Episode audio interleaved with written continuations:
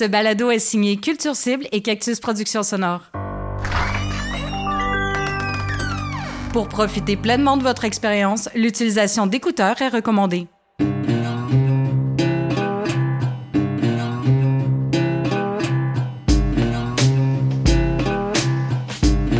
Big Shiny Toon.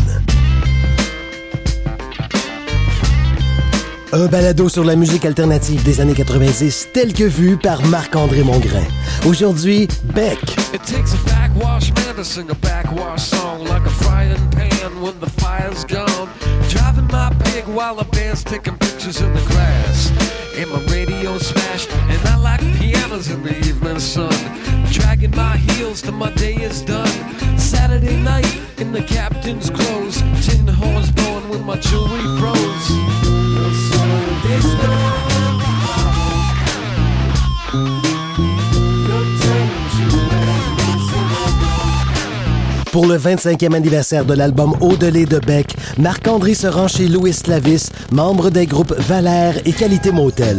L'album joue au salon. Les gars en parlent. Se rappelant cet album mythique qui a fait éclater les frontières de la musique pop des années 90 tout en validant le génie de Beck. Yes! Yeah! Merci beaucoup, Louis, de, de prendre du temps pour euh, discuter bec avec moi. Notre idée initiale, c'était de parler de Midnight Vultures. Puis là, je me suis rendu compte que ça fait 25 ans pile que Odelay est sorti. Je me suis dit. OK, regarde, on va donner un petit peu d'amour à Odelay. Mais non, mais on- il faut y en donner, on fait bien. Es-tu plus euh, Midnight Vultures que Odelay, par exemple? Ah, c'est une grosse question. Grosso modo, Euh, sans, sans dire que t'es contre un ou... Ben, tu sais, c'est-à-dire, c'est toujours, c'est comme un peu n'importe quoi, là, tu sais, à chaque fois qu'on fait des top 10 de musique dans la vie, ça dépend de, de la période de la vie. là. Ouais. Fait que j'ai commencé, j'ai été initié par Odelay à Beck. Mhm. Puis j'ai été très Odelay pendant très longtemps. Puis après ça, j'ai été Midnight Vultures. Mais, euh, tu sais, c'est ça, c'est deux, c'est, deux, deux périodes, là. J'ai, j'ai pas un préféré. Tu dis que t'as été initié à, à Odelay pour Beck, mais Ouais. Euh, au moment où c'est sorti, t'avais quel âge, toi, si c'est pas trop indiscret? T'avais... Non, c'est, quelle année, donc, euh, Odelay? 96. C'est 96, c'est ça. Ouais. Fait que moi, j'avais, euh, j'avais 11 ans, mais tu sais, je veux dire, j'ai été initié par Musique Plus, Mhm. le peu qui était diffusé de Odelay, mais pas, pas l'album au complet, là. J'étais plus, euh, j'étais dans d'autres choses. J'étais, dans du vieux 60s, 70s, puis euh, j'imagine que c'est dans la même époque. C'est, quelle année Oasis, mettons? J'étais plus dans ces vibes-là, là. 95, 96, C'est bonnes années, ouais, à peu près. Puis, tu sais, j'étais comme Oasis, Big Shiny Tunes, puis du vieux classique euh, rock 70s, 60s. Ouais, les, genre les Pink Floyd, The Doors et compagnie. Ouais, plus, euh, plus de Doors Hendrix. là. J'ai jamais été un. Puis je veux dire, euh, je sais que c'est péché pour plusieurs, mais j'ai jamais été un grand Pink Floyd. C'est drôle parce que de notre époque, ceux qui ont grandi dans les années 90, on dirait que t'avais comme des, des clans de ce que t'aimais dans les années 70 ou 60. Ouais. T'avais la gang de Doors. Ouais. The Doors and Drix allaient souvent ensemble, c'est vrai. Ouais. T'avais les Led Zeppelin, puis t'avais les, les Pink Moi, Floyd. j'ai été très Led Zeppelin aussi. Ah ouais? Mais genre, je sais pas, on dirait que Pink Floyd, c'était tellement. Parce que je jouais du drum aussi. Ok. Puis je trouvais ça plate à chier à jouer. C'est vrai. C'est mettons C'est pas un band de drummers, on Non. Puis, euh, tu sais, l'espèce de stoner rock, euh, je trouvais que ça sentait la clope puis le vieux sous-sol. c'est vrai. mais je, je je peux comprendre, j'adore aussi. Ouais. C'est juste que je, je, sais pas, c'est un trip de. Je sais pas. On dirait que je, voyais juste des hommes blancs dans la quarantaine avec les cheveux longs. Alors que, tu sais, je veux dire, le, le vieux, vieux Pink Floyd, j'adore, là. Mais même, j'en consomme pas beaucoup, mais j'ai beaucoup de respect, là. Mais pour en revenir à Beck, donc tu découvres ça comment? Fait que tu tombes là-dessus par Ben- Musique Plus un peu? Tu... Un peu, tu sais, euh, il a fait, dans le même temps qu'Odelay, il y avait la tune qui, qui tournait beaucoup, qui est sur, qui est pas sur Odelay, euh, qui ont rajouté la- une trame de film. Peut-être que tu vas savoir trouver. Non, c'est dans le temps, c'est dans, dans son trip euh, Truck Picalia un peu, là. C'était-tu Dead Weight? Oh, c'est peut-être? Dead Weight. You're a dead weight, right straight on your way. Sunk in the midnight shade, skies burn, eyes turn, learning to counterfeit their disease. In this town where we roam, we bluff ourselves on canteen patios. We drink the gravest draft, the music drags, the music drags, Ça, Le hein? clip tournait en malade à musique plus le clip de Dead Weight. C'est comme des images du film. Ouais. Là, je trippais là-dessus, mais c'est plus au... C'était quel film? C'était ben, c'est quel film donc? Mon Dieu, euh, je peux trouver l'info, mais je, je t'avoue que c'est un film populaire, mais la tune était franchement bonne aussi. Puis ça tourne. Je sais pas, vu que c'était relié à un film, euh, je pense que ça a tourné vraiment plus à la musique plus versus les autres clips, alors que Beck avait des clips impeccables dans ce temps-là. Ouais. Euh, puis moi, c'est juste au cégep euh, que finalement, Sam Quentin, que peut-être tu connais pour ses BD euh, White Horse, entre autres, Oui, oui, oui. un bon ami à moi, lui était énorme fan de, fan de Beck. Moi, je savais que j'aimais Beck, mais jamais, je m'étais jamais vraiment plongé dans les albums au grand complet. Puis j'ai découvert l'œuvre début cégep vraiment euh, intensément. C'est un bon moment pour découvrir Beck parce Ouais. qu'on dirait que c'est comme. Faut que ça arrive à un moment dans ta vie où tu as envie que la musique éclate un peu. Ouais. Qu'elle devienne Ouais, vraiment complètement. plus Puis tu sais, je veux dire, variée. Aussi ayant consommé beaucoup de rock, justement, de plein d'époques, j'ai- j'aimais aussi beaucoup le funk RB. Mhm. Euh, puis j'étais un grand fan de hip-hop. tu sais, Je veux dire, j'ai aussi grandi sur Tribe Called Quest. Puis, donc, c'est sûr que ça, ça, ça permettait d'aller partout là-dedans, là, de façon sans s'excuser jamais. là. Puis ça, ça m'a vraiment allumé ben raide. là. Puis c'est dans le même moment que je commençais à faire plus du jazz avec les gars aussi. Fait que tout ce qui est comme sampling, utiliser l'électro avec plein de sortes de genres, c'est vraiment, ça a été une révélation. là. Parce que c'est, écoute, quand on s'est mis à parler de Beck en privé un petit peu, je me suis dit, ben évidemment que t'écoutes du Beck. Quand, quand on comprend ce que Valère et Qualité Motel font, je veux dire, c'est sûr que l'influence, mais surtout les albums un peu Dust Brothers comme ça, tu sais, euh, complètement. avec, avec du sampling, avec Ouais. tellement de variétés de genres, Ouais. puis avec des featuring de n'importe quel type de son, ou à peu près, tu sais. Ouais, puis Euh. c'est ça, il est comme, tu sais, c'est se servir de toutes les époques. Puis euh, c'est aussi, même au niveau de l'écriture, c'est de pas être gêné d'aller dans, dans des. Tu sais, je pense que la, la plus grande faculté de Beck, c'est de d'absorber quelque chose, de, mettons, faire un verse de hip-hop, comme dans sa, tu qui vient de sa petite période new-yorkaise euh, où est-ce qu'il était, il était pauvre et tout, mais il va te lancer, il va te pitcher un gros verse en face, mais en imitant clairement plein de références. Tu sais, on parlait de Midnight Vultures, il va juste imiter du Prince pendant un album au complet. Ouais. Mais c'est tellement repassé par. Tu sais, juste le fait qu'il imite quelque chose, puis qu'il copie quelque chose, sa façon d'écrire, sa façon de l'interpréter, désacralise toute forme de copie. Je veux dire, ça ressemble à du bec à chaque fois. tu sais. Puis Ouais. ça, ça a été vraiment une révélation. Tu fais que, ah, ben, je peux absorber ça, puis le fait d'essayer de le recopier de- à ma manière, ça va donner quelque chose de nouveau. Puis dans ses textes, je veux dire, c'est. Je pense que ce qui m'a le plus influencé, moi, personnellement, c'est la manière d'écrire. Tu sais, Ah ouais? Ça a toujours été. Les textes euh, surtout, hein? Complètement.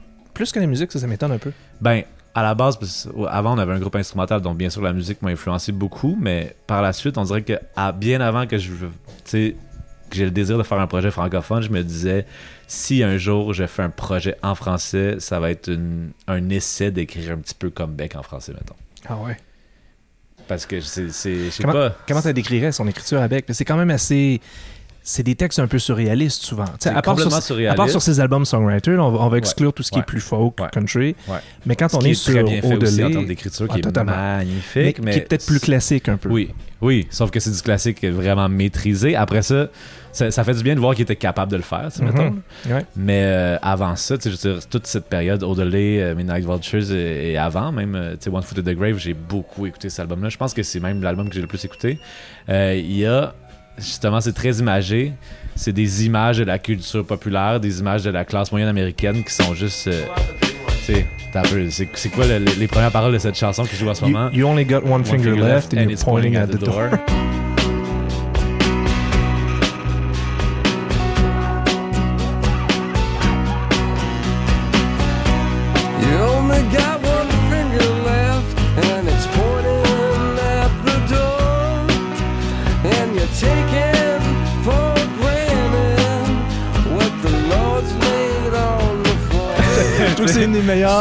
un des meilleurs débuts de gros pick-up line. Là, Ouais. je, suis fan de Paul Simon. Il a venu là.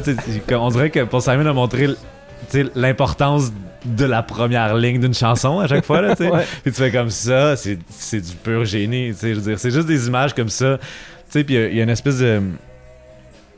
qui vient du vieux euh, Sun House puis de, de l'influence des vieux, vieux, vieux blues. Il y a toujours des images comme qui relient au diable ou euh, comme euh, tu sais, Buried Animals, euh, tu sais, des affaires de même, toujours par rapport à la mort, par rapport à l'argent, mais juste des images comme si c'était un peintre un peu, puis sans jamais, des- toujours des gros hooks qui vont vraiment bien sonner à chaque chanson. Chaque tune a un gros hook qui sonne vraiment bien, mais c'est pas obligé d'être narratif, c'est pas obligé de se tenir, c'est pas obligé Il y a pas nécessairement un thème, sauf qu'il y a un thème qui s'en dégage. Il y a une image, il y a comme une peinture qui s'en dégage. Puis ça, c'est- j'ai trouvé ça mettons, dans One Foot in the Grave, c'est ça qui m'a beaucoup impressionné. Puis après ça, quand avec podcast, avec podcast et puis Stéphane Lafleur sont arrivés un peu dans le paysage québécois, j'ai fait comme that's c'est ça qui manquait, puis Ouais. ils l'ont fait avant moi. Comme à chaque fois que quelqu'un sort de quoi de nouveau, je suis comme ah, c'est les autres qui l'ont fait finalement. Ouais. Surtout, premier, premier album de, avec podcast, ouais, Puis premiers albums de Beck. Évidemment, sont les deux allés Oui. dans des directions complètement Oui. différentes, mais moi aussi, comment ça s'appelle? Trois chaudières de, de sang, je Mhm. pense, le premier album? Euh, ça m'a fait penser à One Foot in the Grave. Tu toutes les affaires de des ciels de mayonnaise, des repères de fusée, tu sais, comme, ah, c'est juste beau, c'est juste comme des images qu'on avait envie de connaître avant qu'elles existent. Mais c'est drôle parce que Au-delà, tu sais, euh, pour plusieurs, c'est un peu le début de ce qu'ils connaissent de Beck, même si on a tous connu Loser avant, puis Ouais. Mellow Gold, tout ça. Mais c'était son cinquième album. Ouais. Il y avait One Foot in the Grave, il y en avait Ouais. deux autres que je connais peu, très peu. Mais il y avait quand même du bagage, euh, comme Delta Blues. Il avait, il avait fait des albums blues, vraiment très low-fi. Euh, Mellow Gold, c'est un peu folk, beaucoup rap, très low-fi. Fait qu'il avait comme déjà là, construit un petit peu ses instruments. Puis là, il arrive avec cet album-là qui est super bien produit, mais Ouais. comme produit de la mort. Ouais. Euh, il travaille avec les Dust Brothers. Moi, j'ai Ouais. compris des années après que les Dust Brothers étaient, dans le fond, les architectes boutique des Beastie Boys, tu sais. Puis là, tu reconnais un petit peu la- l'approche très, très hirsute, qui est très, euh, très années 90 en même temps. C'est des Ouais. génies, les années 90, un peu. Mais complètement, je veux dire, ils ont fait deux albums, ils ont pas fait énormément de stock, mais ils ont fait juste des albums qui, qui par la suite ont été comme pointés du doigt comme étant des albums de génie. Euh, Puis c'est drôle parce que vu que Beck a fait beaucoup d'albums avant, euh, ce que je comprends puis ce que j'ai lu il y a longtemps, c'est que il avait comme il était vu comme un one hit wonder. Puis Ouais. il, avait, il avait un contrat de disque, sauf que là, il était comme, ah, ben, je m'en vais avec les Dust Brothers faire un album. Puis normalement, dans ce temps-là, quand t'étais comme quand t'avais un succès mondial, un peu reconnu par un hit, t'avais comme ton label dans le cul en disant comme on a besoin de quelque chose dans les six prochains mois parce que c'est toi qui finance aussi le, le reste de nos albums. Puis lui, il était comme vu que personne n'y croyait vraiment à part son gros hit. Il y avait du temps. Il était arrivé chez Dust Brothers euh, comme ah ben euh, genre, je rentre en studio, il était comme parfait, vous nous direz quand vous avez fini. Fait que là ils ont comme il est arrivé avec une pile de vinyle puis euh, deux trois guitares cheap puis ils sont partis sur un gros trip. Ouais. Fait que ça, ça paraît qu'il y a eu du gros travail sur ces chansons là, tu sais puis Pourtant, ça a pris juste, je pense, à peu près deux ans entre Ouais. Gold puis Au-delà. Mais pour lui, c'était beaucoup parce que ses quatre premiers albums, il, était, il a fait quatre albums en un an et demi, grosso Ouais, modo. puis il y a des chansons là-dessus que je pense qui est. Il y a quelques gros hits qui sont arrivés comme à deux jours d'intervalle. euh, je veux dire, un, un- un hit par jour, mettons. Là. Dont, euh, dans New Pollution, je pense aussi, il en fait Mhm. partie. genre des albums qui est arrivé sur place. Ah, tout en ligne. Clac, on la tape, puis c'est canné. là. on trouve un bon sample, on trouve des bonnes paroles, puis c'est fait. Là. That's it. Ouais. Ouais. Je vais te faire écouter quelque chose Ah ouais, hein? qu'une amie récemment a découvert. Parce que c'est ça qui est le fun aussi, de, de- de- Ah. des albums avec beaucoup avec beaucoup d'échantillonnage, c'est que tu retrouves des trucs après coup. Et puis, mais ça, ça, ça m'a vraiment jeté à terre. Euh, il me manque probablement un élément. Je vais te faire écouter une toune des Sultans.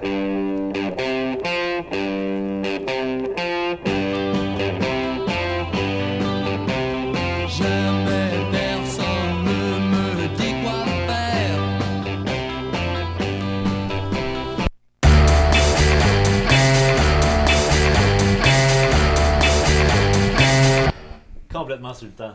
Ouais. Ah, yes. T'as connaissais-tu cette toune des Sultans? J'ai déjà entendu ça, puis je pense que j'ai déjà entendu la. J'ai déjà entendu ça, Parce que ça, ça doit être repris de quelque chose d'autre. Jamais je ça, je pense que pas tout euh, ça est échantillonné tu sais, Il y a Sultan, beaucoup d'affaires qui se reprennent de beaucoup de. Puis, tu sais, ces années-là, normalement, les années des sultans, c'était aussi une autre usine à, à hit. C'est-à-dire que, ah, quelle tune qui marche aux États-Unis euh, On la refait en français. une, on la refait en français. Faut Ouais. qu'elle soit faite demain. Ouais, j'ai pas compris d'où venait C'est L'original. de probablement ça. ouais. Je sais pas c'est quoi l'original de c'est ça, ça, mais c'est clairement ça qui a donné New Pollution qui commence l'album, tout ça. Puis ça qui est drôle, il y a tellement de samples, puis il y a des samples qui reviennent. Il y a comme une espèce de solo de piton de téléphone à un moment donné qui revient deux fois dans l'album. Que, encore là, d'où ça sort, on le sait pas trop. Parce que l'approche Ouais, des Dust Brothers, c'était un peu sauvage là, au sens où Ouais. je pense ils ont, ils ont pas éclairé tout ce qu'ils ont euh, utilisé. J'ai pas l'impression. Je pense que, pas. Je sais pas si ça pourrait se faire encore aujourd'hui. Hmm. Ben, tu sais, c'est toujours un peu l'enjeu de l'échantillonnage. ça- tout se fait, mais tout se fait, mais rien se fait. C'est-à-dire que Hmm. tout se fait jusqu'à temps que tu fasses de l'argent beaucoup avec. ben, il a fait beaucoup d'argent. oui, c'est ça. Il a Là, lui, je sais pas ce que son de ça. deal. Puis, tu sais, au même titre que plein de bands de hip-hop, je pense que Ouais.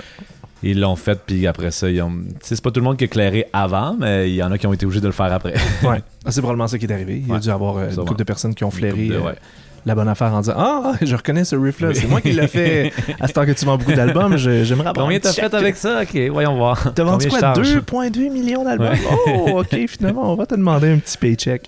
Fait que tu découvres, euh, tu découvres puis est-ce que ça t'ouvre sur l'univers de Beck? Pour le restant de la carrière ou si t'es un peu resté dans le Beck des années 90? Ah, ça m'a ouvert euh, sur le restant complètement. Euh, oui, j'a- j'a- j'attendais de pied ferme tous les autres albums. Là, je me souviens des sorties. Je suis allé voir euh, Mutation. Comme je suis rentré dedans, il était déjà sorti. Je pense que il était déjà sorti, tout ça. Midnight Vulture, j'ai déc- je pense que je suis rentré. Dans Midnight Vulture, je suis rentré dans le bec alors qu'il était comme en train de se passer. Là, tu sais, je- je- Ouais. C'est là que j'ai. Puis c'est une bonne chose parce qu'à mon sens, c'est un peu comme les grosses années de perfo de Beck. là. C'est là qu'il est comme funky puis que t'as le goût de le voir en show en malade. là. Mais pour le reste, j'attendais vraiment toutes les sorties. là, tu l'as-tu vu en show dans ces années-là? Non, malheureusement. J'ai checké plein de perfos. Là, tu sais, je veux dire, la, la classique Debra VH1, je l'ai checké euh, des Ouais. centaines de fois. Ouais. c'est super bon. J'ai regardé encore hier, puis tu sais, je veux dire, ça, ça me fait encore quelque chose, là, bien en masse. C'est clair, il était en feu dans ces années-là. Puis c'est- le fun parce que récemment, il est quand même revenu un peu à ça. Ouais, mais moi, je dois t'avouer, c'est là que j'allais. Moi, dans ma tête, puis ça, c'est une, c'est une confidence et un aveu, mais dans ma tête, il n'y a pas d'album après Morning Face. OK. Après Morning Phase. Mais, tu sais, je veux dire, Colors, euh, Hyperspace, c'est ça, les deux autres qui Ouais. ont suivi? Les deux derniers. Il y a des tunes que je pas. Tu sais, puis peut-être que ça arrive, là, des fois, ça rencontre pas un moment dans nos vies, puis il y a des tunes auxquelles j'ai pas adhéré, tu sais, puis j'avais tellement peur d'être déçu pour la première fois de ma vie de Beck, mettons, que j'ai pas voulu y aller, tu sais. Hmm. Je pense que ça aurait peut-être été déçu. C'est sûr, c'est pas reconnu comme étant ses albums les plus Ouais. créatifs, entre guillemets, je pense. Mais c'est parce qu'on dirait qu'il y a comme Euh. une espèce de. Il y a comme une machine derrière qu'on sentait pas avant, puis il y a plus la. le- Tu sais, l'espèce de, de rébellion contre rien, dans le fond. là. Il a, il a pas l'air d'être totalement dans une liberté absolue. Il a l'air de rentrer au studio avec une grosse prod un peu. euh, tu sais, des choses, des tunes pop efficaces auxquelles on peut s'attendre. Puis pas une écriture si spéciale que ça non plus, Non, de ce je- que j'ai entendu. tu sais. Tu parlais des gros hooks tantôt, je trouve pas que. Pourtant, ces deux derniers albums sont de facture plus pop. Ouais, complètement. Mais les gros hooks sont vraiment moins solides que sur des Puis albums beaucoup ça, on moins dirait pop. que depuis que je l'ai vu au Grammys à Morning à- avec Morning Phase dans l'épisode de Kanye West, c'est ça? Exact. Euh, J'ai pas euh, on dirait que ça, ça a changé quelque chose dans sa carrière et dans ma vision de sa carrière. Fait que j'ai pas voulu y aller, j'ai pas voulu m'y intéresser parce que j'avais trop peur. C'est drôle, c'est exactement le point de le, le- le point de bascule, je Ouais. pense. Le fait qu'il ait gagné un Grammy pour album de l'année carrément, il me semble, Ouais. avec Morning Face. Je pense que oui. Et que là, il y a toute une génération de jeunes qui se sont demandé, mais who the, fuck, is Beck? Puis là, je pense qu'il a ressenti le besoin de dire, hey, ben, je vais me moderniser.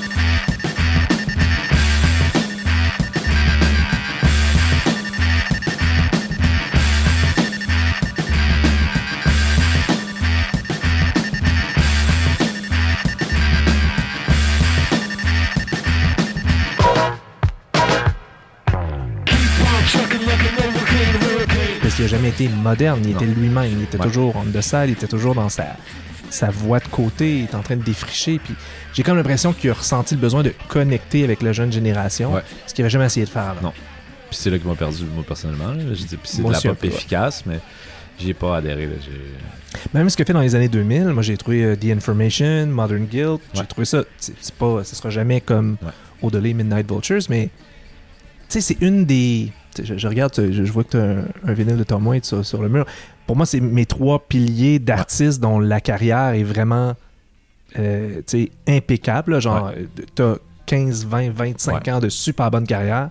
C'est Tom Waits, Radiohead, Beck. Ah ouais, hein? Pour moi, c'est trois carrières euh, que je trouve fascinantes parce Je que c'est pas deux, trois bons albums. T'as Ouais. un, Ouais, des- corpus de 7-8 albums Puis qui vont dans plein de directions, même plein avec une avec une cohérence quand même, tu sais.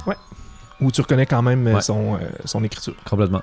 Ouais, ouais. C'est des, c'est des affaires, tu sais. Puis effectivement, je veux dire, Modern Guild, c'est pas, euh, c'est pas mon album euh, de la décennie, sauf que tu sais, tu fais que, hey, il sait se commettre avec, mettons, ça met en valeur Danger Mouse, puis Mhm. tu vois tout le respect qu'il porte envers ce réalisateur-là, puis ils ont essayé de quoi, puis ça le fait, tu sais. Je veux dire, ça a une couleur particulière qui leur appartient en ce moment-là dans leur vie.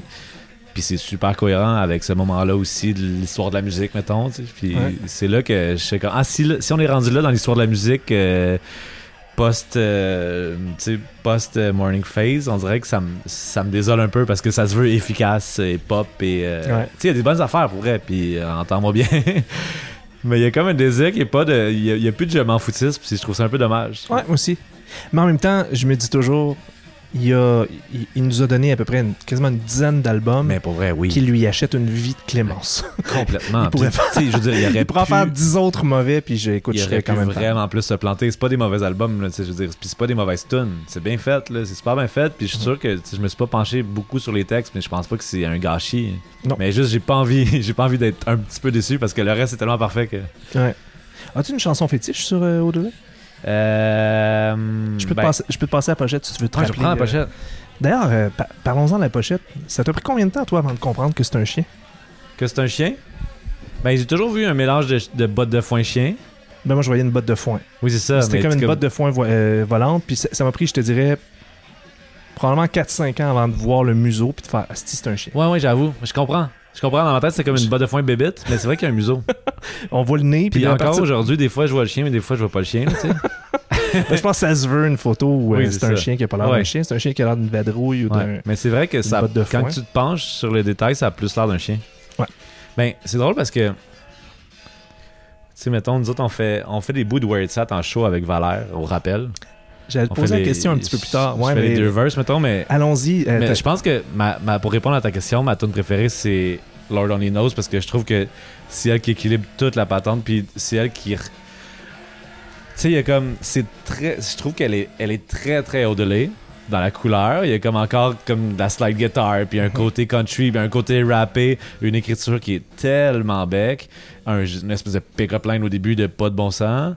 Euh, fait tout est là, puis on dirait que ça connecte justement One Foot in the Grave avec, mettons, Midnight Vultures, le côté funky mélangé à l'espèce de blues trash euh, des années très 90s. là.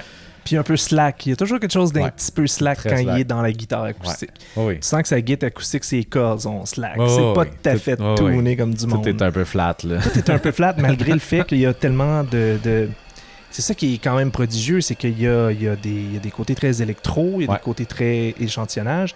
Fait que ça, tu t'es direct sa note là, tout le temps. Puis son, son, son folk là-dedans, Ouais. puis son chant beaucoup, puis son rap. C'est comme slack, ça Ouais, vient donner vraiment de. Ah oui, puis c'est comme, tu sais, des fois, il est comme. On dirait qu'il essaye d'être laid back, mais comme en, en blanc, fait qu'il devient juste un slacker. genre. Ouais. Il y a de quoi de cohérent avec Loser aussi, c'est comme, il Ah essaie. oui. Il est un MC, mais un MC qui il va jamais braguer, tu sais. Là, on assiste au moment où tu parlais de téléphone. Le piton de téléphone.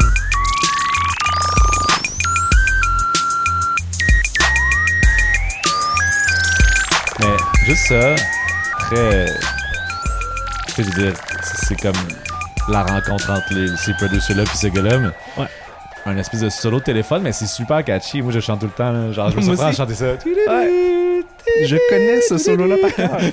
C'est- quand même incroyable. Puis tu sais, on pense que c'est le piton de téléphone, mais c'est pas clair non, Non. plus? Non, c'est pas quoi ce son-là? Non, c'est pas- juste un site monophonique. euh, mais ça sonne comme. On, on se dit tous que c'est un téléphone, alors que sûrement pas, finalement. Ben, ça sonne comme un. Dans le temps qu'il y avait des téléphones à la touche. Là. Ouais. Puis en même temps, ce, ce bout-là euh, pourrait même pas exister dans la tune. Absolument. Puis il l'a mis pareil. Absolument. Parce Ah, que ça, je me demandais si ça finissait avec ça, là, parce que moi, j'ai pas le vinyle. Tu sais, je veux dire, j'ai- plus de vinyle que j'ai acheté à, à une pièce et demie que de vinyle que j'ai acheté en, rédi- en réédition à 25$. pièces. Ouais, ouais, je comprends. Puis j'étais comme, qu'est-ce qui va finir le side one? Puis c'est Jackass. C'est Jackass. ah, bon choix. Ouais, parce qu'il faut recommencer l'autre bar avec Where It's At. Oui, exact. Oui, non, complètement. Non, mais c'est là, là que tu vois, des fois, quand tu as un vinyle, c'est là que tu vois la grandeur d'un album. C'est comme deux gros, deux gros albums. Deux grosses moitiés solides qui se tiennent tout seuls. Mhm. Puis c'est pas, ça n'a pas été fait dans les années cassettes non Non. plus. là. On était en mode CD, fait qu'il n'y Ouais. pas besoin de faire ça side A, side B.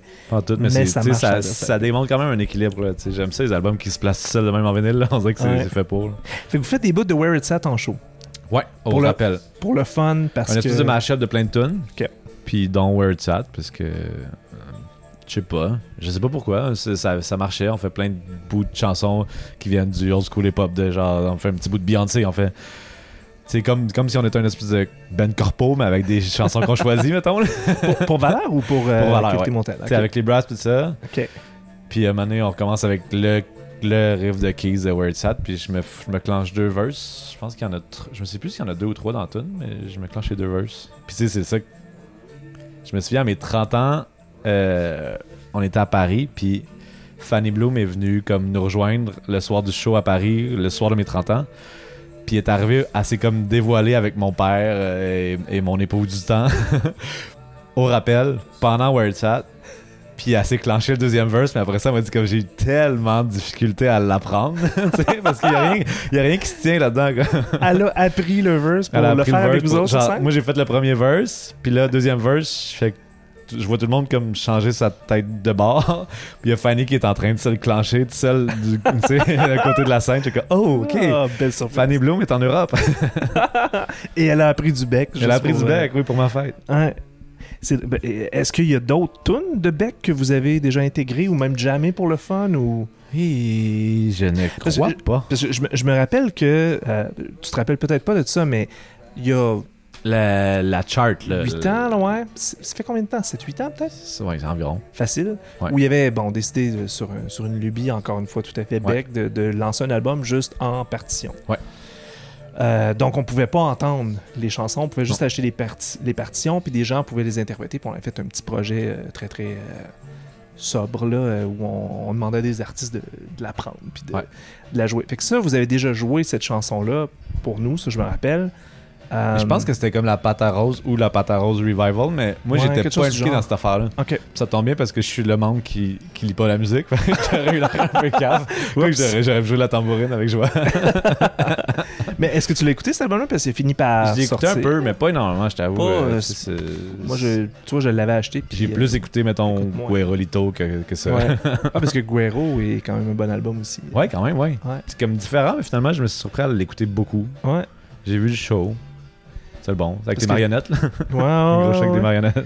Parce que, les- encore une fois, album très éclaté, plus influencé un petit peu de, de tout ce qui est rap un peu latino. Ouais, puis tout ça, ça c'était quand même cool.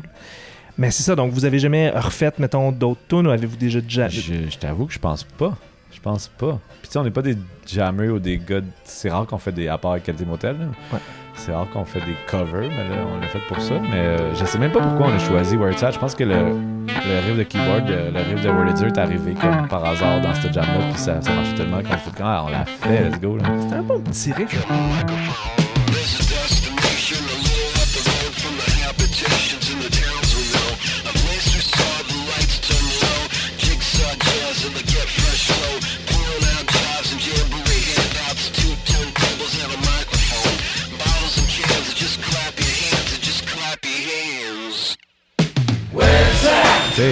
Grosse track. Where it's at, un gros track pareil. Ça, tu vois, c'est- je suis pas sûr que été un si gros hit à l'époque, mais c'est une tune qui a traversé le temps, tu sais. Ouais. Au sens où. euh, puis il y a eu des- une coupe de. Je pense qu'il s'en est- servi beaucoup pour les perfos après aussi. là. Eu- J'ai vu une coupe de bonnes perfos de ça. euh, avec des, ça ouvre à des gros jams. Là. Ben, c'est ça, c'est que tu peux jammer ça pendant Ben 10 oui. minutes, puis tout le monde retient cette tune-là Ben par oui. cœur. C'est Complètement. c'est facile, facile, Je suis convaincu que. ben, en tout cas, je pourrais vérifier pour être sûr, mais je suis convaincu qu'après Loser, c'est probablement la deuxième tune Ouais. sur Spotify la plus écoutée pense que ouais. de Beck, la plus, la plus fédératrice, on pourrait Ouais. dire. C'est ça qui est quand même spécial, c'est que je me rends compte beaucoup en faisant un podcast sur les années 90 qu'à l'époque, ce qui était très pop était pas nécessairement si évident que ça.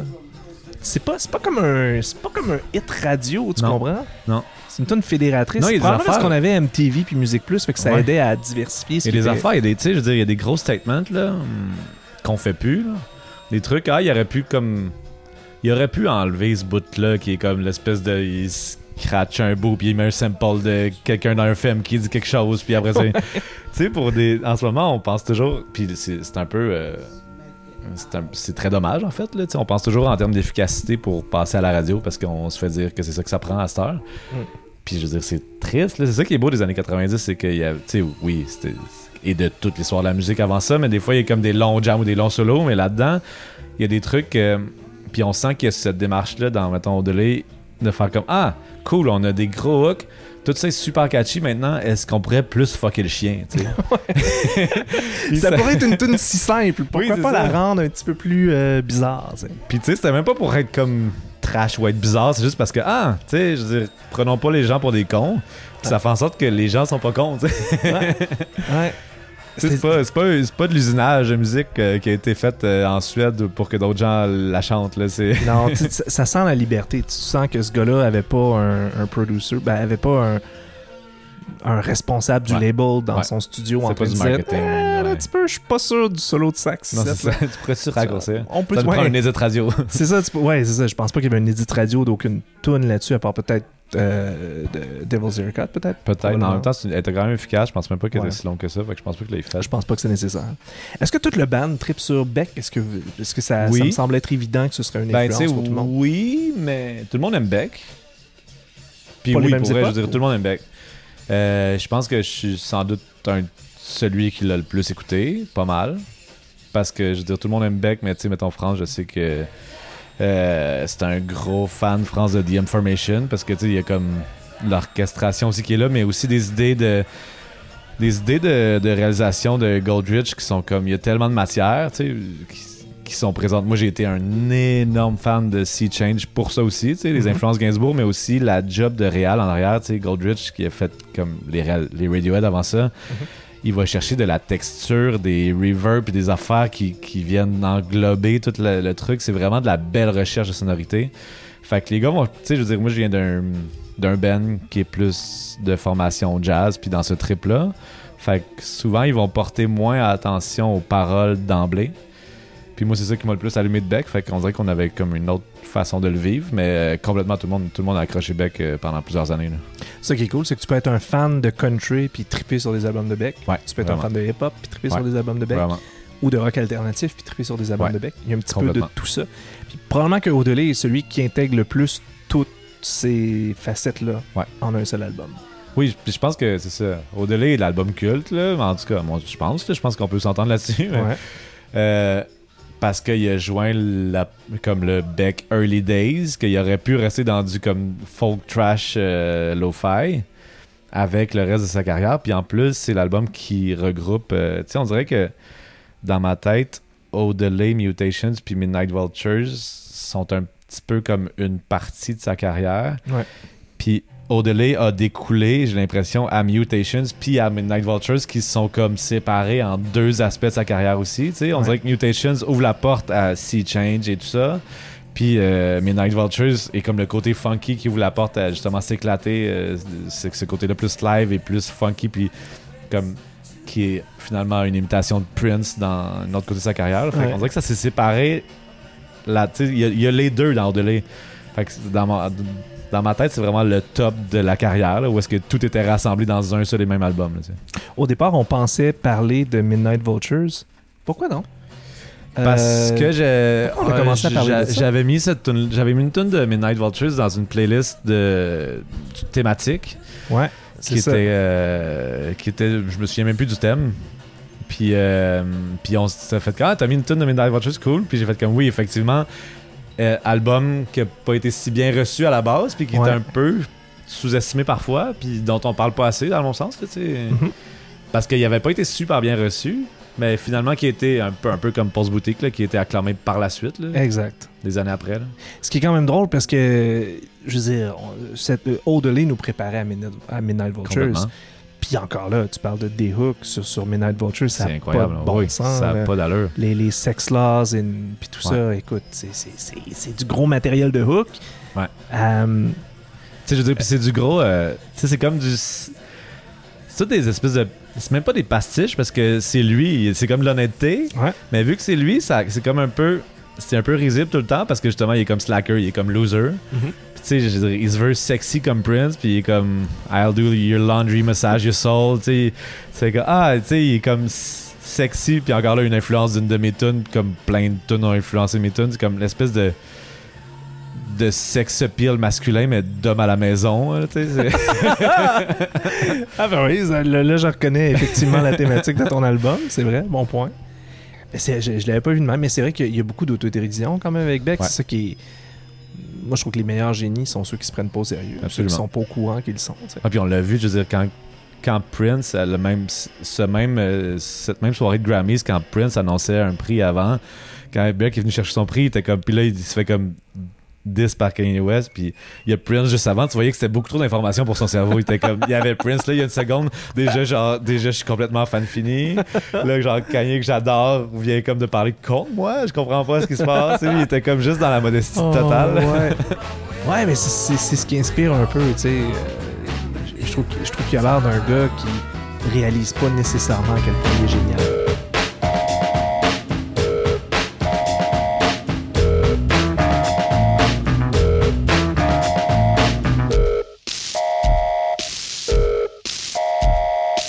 Ça, je- ça, je trouve ça le fun. Ouais, c'est comme la. Parce qu'il s'est pas pris la tête, puis ça lui a permis de rester, je pense, expérimental pendant longtemps, tu sais. Je pense que oui. Ouais, c'est ça. Il, ouais, il dégage le- la modestie. Ouais, puis j'espère que c'est pas. euh, qu'il nous vend pas du rêve, mais en même temps, c'est. Il a, il a jamais, on dirait qu'il a toujours été dans un dans une dynamique où il essaye, il donne tout pour la création, puis il va jamais chercher quelque chose de calculé ou jamais chercher du crédit pour rien. C'est juste Mm. lui qui a envie de rentrer dans un studio pendant quatre semaines sans parler à personne, puis après ça, lui qui a envie de le rendre en spectacle par la suite. Puis on dirait que c'est ça qui fait les meilleurs artistes, effectivement. Ça doit pas être facile à rendre en spectacle. Tu dois savoir en savoir quelque chose, au sens où c'est pas un album où il s'est rendu la tâche facile, c'est pas un band qui Non. jamme des tunes qui peut le reproduire tel quel. Il y a beaucoup de construction en studio là-dedans. Ouais. Ça prend du sampling. C'est un Mais gros il l'a pas abordé. Puis ça, c'est quelque chose que nous, on. Dans notre approche, vu qu'on a toujours été comme dans la musique électronique, nous autres, mettons, on va inclure le sampling en show, beaucoup. Mhm. Puis, tu sais, mettons, le côté électronique ou le, le sample ou le playback. On a toujours dealé avec ça, mais de ce que j'ai vu de Beck en show, il, il y a vraiment. Il n'y a pas eu beaucoup de. Tu sentais pas le playback dans ses shows. Mhm. Tu sais, mis sur son band, puis sur la groove, puis sur les hooks, puis ça le fait. Tu sais, ça m'a jamais, j'ai jamais senti de manque au niveau musical dans, ce- dans ses performances live. live c'est juste des gens qui savent vraiment bien jouer. Puis ce bassiste qui l'accompagne depuis le début, avec il y a toujours une grosse section rythmique. Fait que là-dessus, il, allonge des bouts, puis euh, on sent vraiment le live. Fait que il est pas allé sur justement la, la partie simple, là. il les a skippés, puis it, là. Ouais, c'est ça. Je pense qu'il s'est fait des versions quand même relativement jouables. Là, ben, il s'est entouré de, de monstres Oui, musiciens. absolument.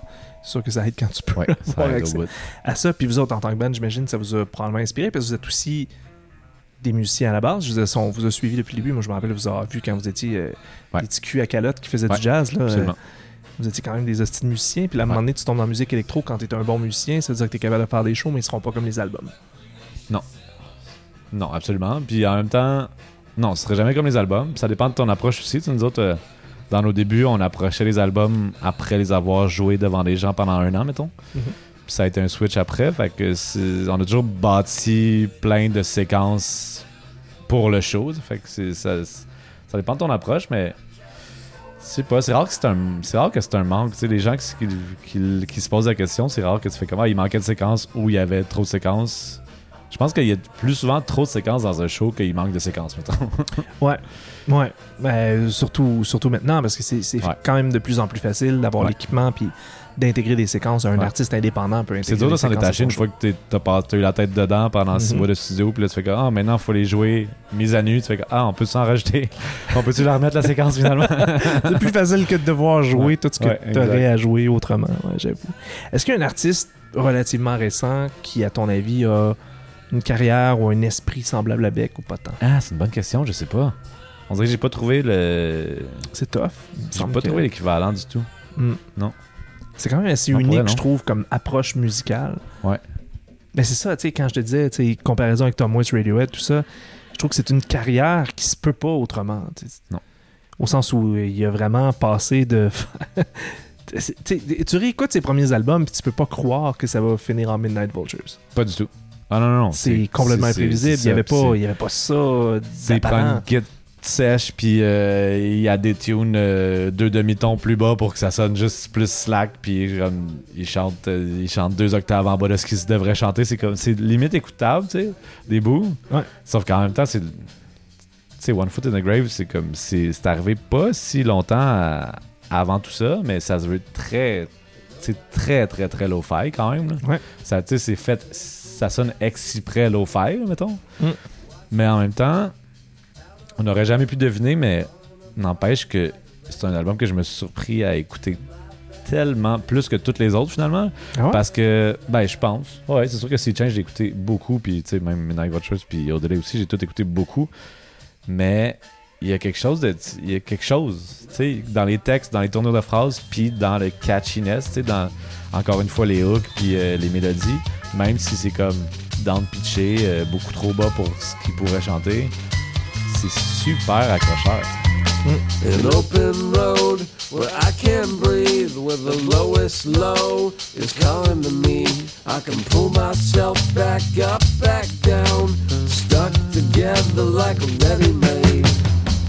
And my bags are waiting in the next line. Des tournures de phrases que personne n'a jamais fait avant. C'est pas juste des images, écrire une chanson, c'est juste que, ah, voici mes trips weird sur la table. C'est du bec très brut. Ouais. Genre pur jus, Ouais. tu sais, au sens où là, tu, tu vois les ficelles dépasser. là. ouais, complètement. Tu vois, tu vois ce vers quoi. En fait, tu vois, tu vois le brut sans voir ce vers quoi ça allait s'en aller. Moi, ce que je trouve étonnant, c'est que Geffen Records ait décidé de signer ce gars-là à la lumière de ce qu'il a fait.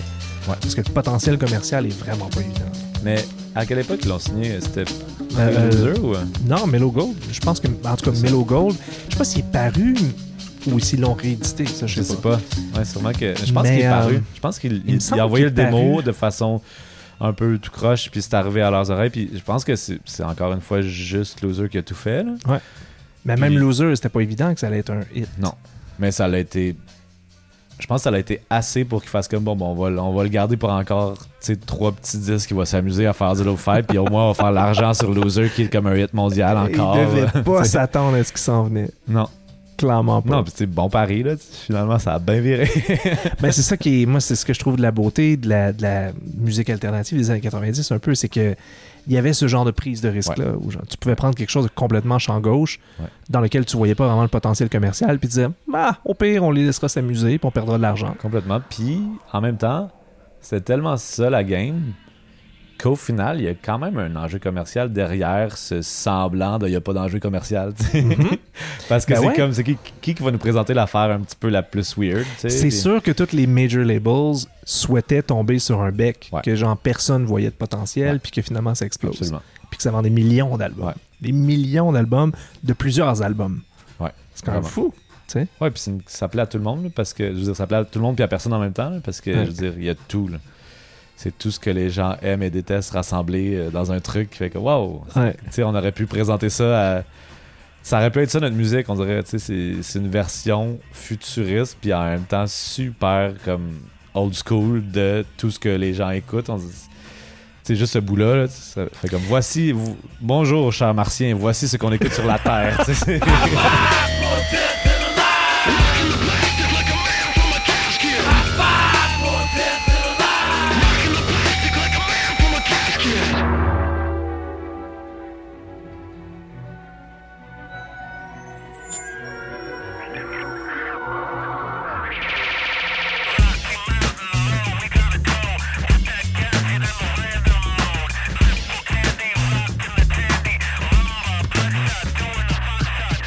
artiste qui vend 2 millions d'albums en temps normal aurait pas la liberté de faire ça sur son album. non, complètement- non, absolument pas. Ça, je trouve ça drôle. Je, je la trouve très pétée, cette chanson-là. Puis c'est là où le solo de téléphone va re- revenir plus tard, là, Ouais, exact. vers la fin de la tune, puis coupé en deux ou je sais pas trop quoi. Mais... Puis c'est ça, c'est vrai que c'est comme. T'écoutes ça a priori, tu fais comme non, c'est pas catchy du tout, c'est désagréable limite, là, tu sais, mettons la première fois que tu l'entends, mais non, pour vrai, c'est catchy pareil, tu sais. C'est Comme où est-ce que je peux pousser mon catchiness, là, où est-ce que genre je peux, Ouais. Tu sais, avoir une espèce de. une première écoute qui va sembler un peu agressive et désagréable, puis finalement, en la, en la réécoutant, tu fais comme ah, ta chantonne, sais. Ouais, ben surtout, encore une fois, t'as un refrain que t'as envie de chanter. Puis là, t'as des bouts comme ça où euh, on comprend même pas ce qui se passe. Ou, euh, c'est parfait. Ouais, absolument. C'est ça Complètement. qu'il faut, je trouve. Ouais. Je trouve que c'est-. On dirait que c'est ce que je souhaiterais voir plus dans la musique pop. Un petit peu Ben plus de. oui. Puis tu sais, ça c'est. Un petit Même, peu plus même de. dans plein de niveaux, je veux dire. euh, sais, Ouais, là, de- voilà le solo de Ouais. téléphone qui revient. C'est vrai, c'est le même. On C'est va être même, interrompu mettons, euh, par quelqu'un qui veut le scratcher off. Turn that shit off, man. What's wrong with you, man? Get the other record. Tu sais, c'est le même genre de truc expérimental que même dans le jazz, tu sais, c'est en 98, mettons, comme Justigation là, de Medeski, Martin and Woods, Mhm. c- tu voyais que ça s'alimentait ces, ces prods-là, tu sais. Ah, ok, on pourrait aller là, après ça, on pourrait aller là. Puis nous autres, tu sais, je veux dire, on a sorti en 2007 euh, dans nos albums, dans ce coin-là, là, tu euh, dans notre, comme notre pic créatif de nos débuts, mettons, c'est vraiment, c'était ça le but, c'est que, ah, voilà où est-ce qu'on part, où est-ce que ça s'en va à cette heure. Pas de...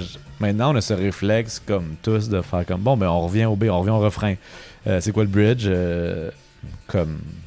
Il y, a- il y a des gens qui le font moins, mettons. Tyler, le creator, mettons, il y a cette faculté-là de d'avoir trois bridges dans une tune puis que ça reste super catchy. Ouais. Mais ça nous a tellement influencé pour ça de faire comme ah, on part au point A, mais voyons voir où est-ce que ça va nous mener. Puis on n'est pas obligé de revenir au point A ni de revenir deux fois au point B. c'est- Ça, c'est quand même courageux. Puis c'est ça, comme Justigation de Mar Medeski Martin Woods, ça a été une autre influence qui. Tu vois que ça se passe, ces albums-là. Tu vois qu'ils passent par les mêmes genres d'émotions. Puis une trame au lieu de. Au lieu d'être encore une fois une question d'efficacité et de présentation d'une chanson. Ouais, mais en même temps, tu peux revenir au point A ou au point B parce qu'il il a tellement sorti des gros hooks que bah, il revient des fois. Puis ben oui. t'as, clairement des refrains. sur Comme dit Jean-François Brault, euh, c'est pas la destination qui compte, mais c'est le chemin parcouru. Hmm. Son, il l'a très- tatoué sur son mollet. Pour c'est C'est Blake ou c'est qui que c'est qui Mais que tout le monde a dit ça dans Oui, sa vie, à peu près. Oui. Mais comme le dirait si bien Je Jean-François pense Brault, que je pense que Ima l'a attribué au Dalai Lama aussi. il se l'est tatoué sur le mollet. Ah, il l'a tatoué sur le mollet. J'avais pris une photo Non. du genre, tu sais, des, des galasokans, là, où est-ce que. Ouais. euh, tu sais, des fois, on faisait des jeux d'un galasokan à. C'est comme, ah, combien tu peux caler de verre de blanc de- à des étrangers qui ont l'air importants sans qu'ils s'en rendent compte, là, mettons. Puis là, on finissait complètement comme. Puis tu tu sais, dans, dans le- on a une période, justement, dans ces années-là, 2017, où est-ce qu'on était comme les petits comptes service, là. Un puis- peu punk. là. fait que j'ai comme des photos de ma tête à côté du mollet de Jean-François Beau, puis cette phrase, cette phrase. Hey, surtout dans ces années-là, euh, Jean-François Brault, c'était gros. Ah ouais, non, non, non, starte-moi pas là-dessus, c'était énorme. Ouais, tatouer ça sur le mollet, ça c'est quand même intense. Une grande citation euh, ouais, mais tu sais, respect, c'est pas con. générique. C'est pas con, a raison. C'est vrai, pareil. Parlant de pas con, ça c'est comme une drôle de façon d'atterrir un album, je trouve. Ouais. Ramshackle.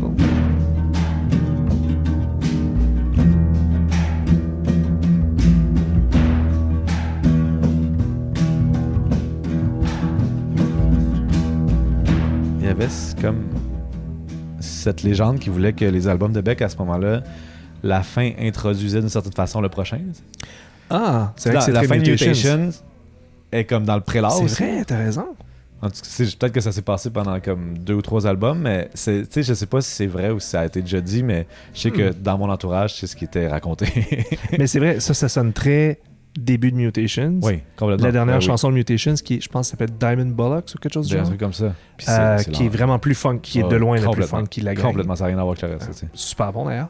Ouais. Euh, hey, qui met- ah, C'est comme ça que j'ai toujours vu. Après ça, je veux dire, après cette chanson-là, Il y a des robots il y a, qui il y a- il y a des robots veux dire. Il y a une espèce de toune cachée que je ne sais pas pourquoi elle est là, mais ça D'ailleurs, je des sais robots. pas si c'est un rayon infini, tu sais, sur les vinyles, des fois ils font ça, genre, Ouais, c'est ce qu'on appelle un robot qui- hidden groove. ouais, exact, ouais. Ouais, ouais, tu sais que ça, ça tourne.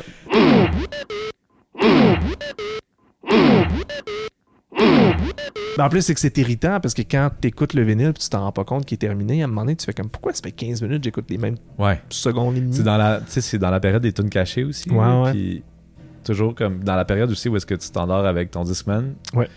Puis toujours tu vis toujours un cauchemar en te réveillant comme après Ben, une demi-heure. Celle-là sur Road Delay, c'est Oui. un pas pire cauchemar Oui, parce que ça sonne vraiment comme un porno de robot. Ouais. Euh, une seconde et demie de porno de robot Ouais. En boucle. J'ai aucune idée pourquoi il a fait ça. Le meilleur Hidden Groove que j'ai entendu de ma vie, je pense que c'est sur un album de ABBA Ah ouais? où ça se termine par un applaudissement. Puis c'est infini. Ah, c'est comme une innovation infinie à la fin de l'album. Bravo, du génie. Puis il y en a d'autres beaucoup plus gossantes comme les Beatles et compagnie. Mais... Ouais, ouais. Hey, je sais pas, ça me tente de l'essayer. Ben oui. On Non, pousse- on va pas on l'arrêter avant que ça finisse quand même. Peut-être qu'on va faire des cauchemars par exemple. Ça se peut, mais je suis pas sûr que c'est un. Je suis pas sûr qu'ils sont allés là. On dirait que c'était plus hype. C'est parce que ça, c'est que la... C'est-tu euh, l'original ou non? C'est pas réédition, l'original, c'est une Je sais même pas réédition, s'ils l'ont ça. sorti en ça original peut-être dans le temps. 5-6 ans peut-être. C'est ça, c'est quand ils ont fait l'espèce de, de, de version euh, extended, là, genre. Ouais, parce qu'il y a une édition de luxe sur laquelle il y a ça. toutes sortes de B-sides et compagnie, là, mais dont Dead Dont Weight Dead dont Weight. tu parlais. Ouais. Qui est une super bonne tune. Puis encore là, qui laissait entendre que, que, que Beck avait un côté Tropicalia en lui, puis que j'aimais Complètement. l'album Tropicalia vraiment. Non, mais il y a eu, tu sais, il y a eu la chanson Tropicalia. euh, Puis Dead Weight. Dead Weight, c'est ça. Ouais, puis ça, Guerrero, on- des fois, on n'est pas trop, Ouais. trop, trop loin. Mais c'est vrai mais- qu'il y avait comme un trip Tropicalia qui a toujours un peu assumé, mais on il est jamais allé très loin là-dedans. Mais je pense il y avait aussi plein, il y a toujours plein d'histoires puis de légendes par rapport à, à Beck puis ses sessions tout ça. Là. Tropicalia, Mhm. c'était la chanson Tropicalia. Il me semble qu'il disait qu'il avait fait venir des vrais musiciens comme de Tropicalia puis qu'il a, il les a fait jouer comme mettons op- opposés, mettons. C'était des droitiers, il faisait jouer gaucher pour que ça sonne moins drette. Là, sais. Ah, J'aime ça. Il y a plein de légendes de même, comme tu sais, la session de Sea Change où est-ce qu'il est comme tout transformé le studio pour que ça devienne vraiment comme plus sombre puis dans un environnement de. Ah, pour les mettre un Ah, peu dans. ils ont même pas mis la dernière. euh, Il n'y a pas donc Non. les sons de robots qu'il faut. Hey, je vais les rajouter au montage, c'est pas grave. Parfait. Ils seront Facile. Bon, au moins, on le sait que c'est pas, euh, que c'est pas un Hidden Groove. Je suis Non, un petit peu ça. déçu. C'est Ouais. une occasion ratée, on va se dire. Ouais, ouais, oui, Parce que c'est vraiment juste une seconde. Oui, c'est vrai. Ça aurait été Comme- parfait. comme ça, aurait été, ça aurait été ren- ça aurait rentré direct euh, Hein? sillon. On les rajoutera au montage. Mais oui. Merci, Louis. C'est à un, bon format de, de ce Clash of Vinyl. euh, C'est le fun, hein? Ouais. J'aille pas ça, moi. Pas de temps en temps. Big Shiny Toon.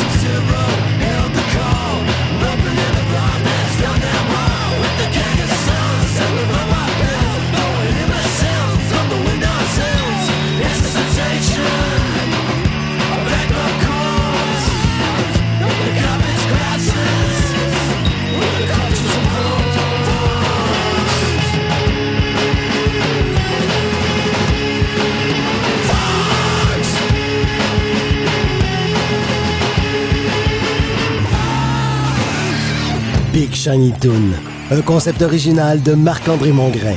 Invité, Louis Clavis pour le 25e anniversaire de l'album Au-delà de Beck. Montage et réalisation, Jean-François Roy. Ce balado est une coproduction de Culture Cible et Cactus Productions Sonore. Retrouvez tous les épisodes de la série Big Shiny Toon sur les plateformes d'écoute en ligne de sortu.ca.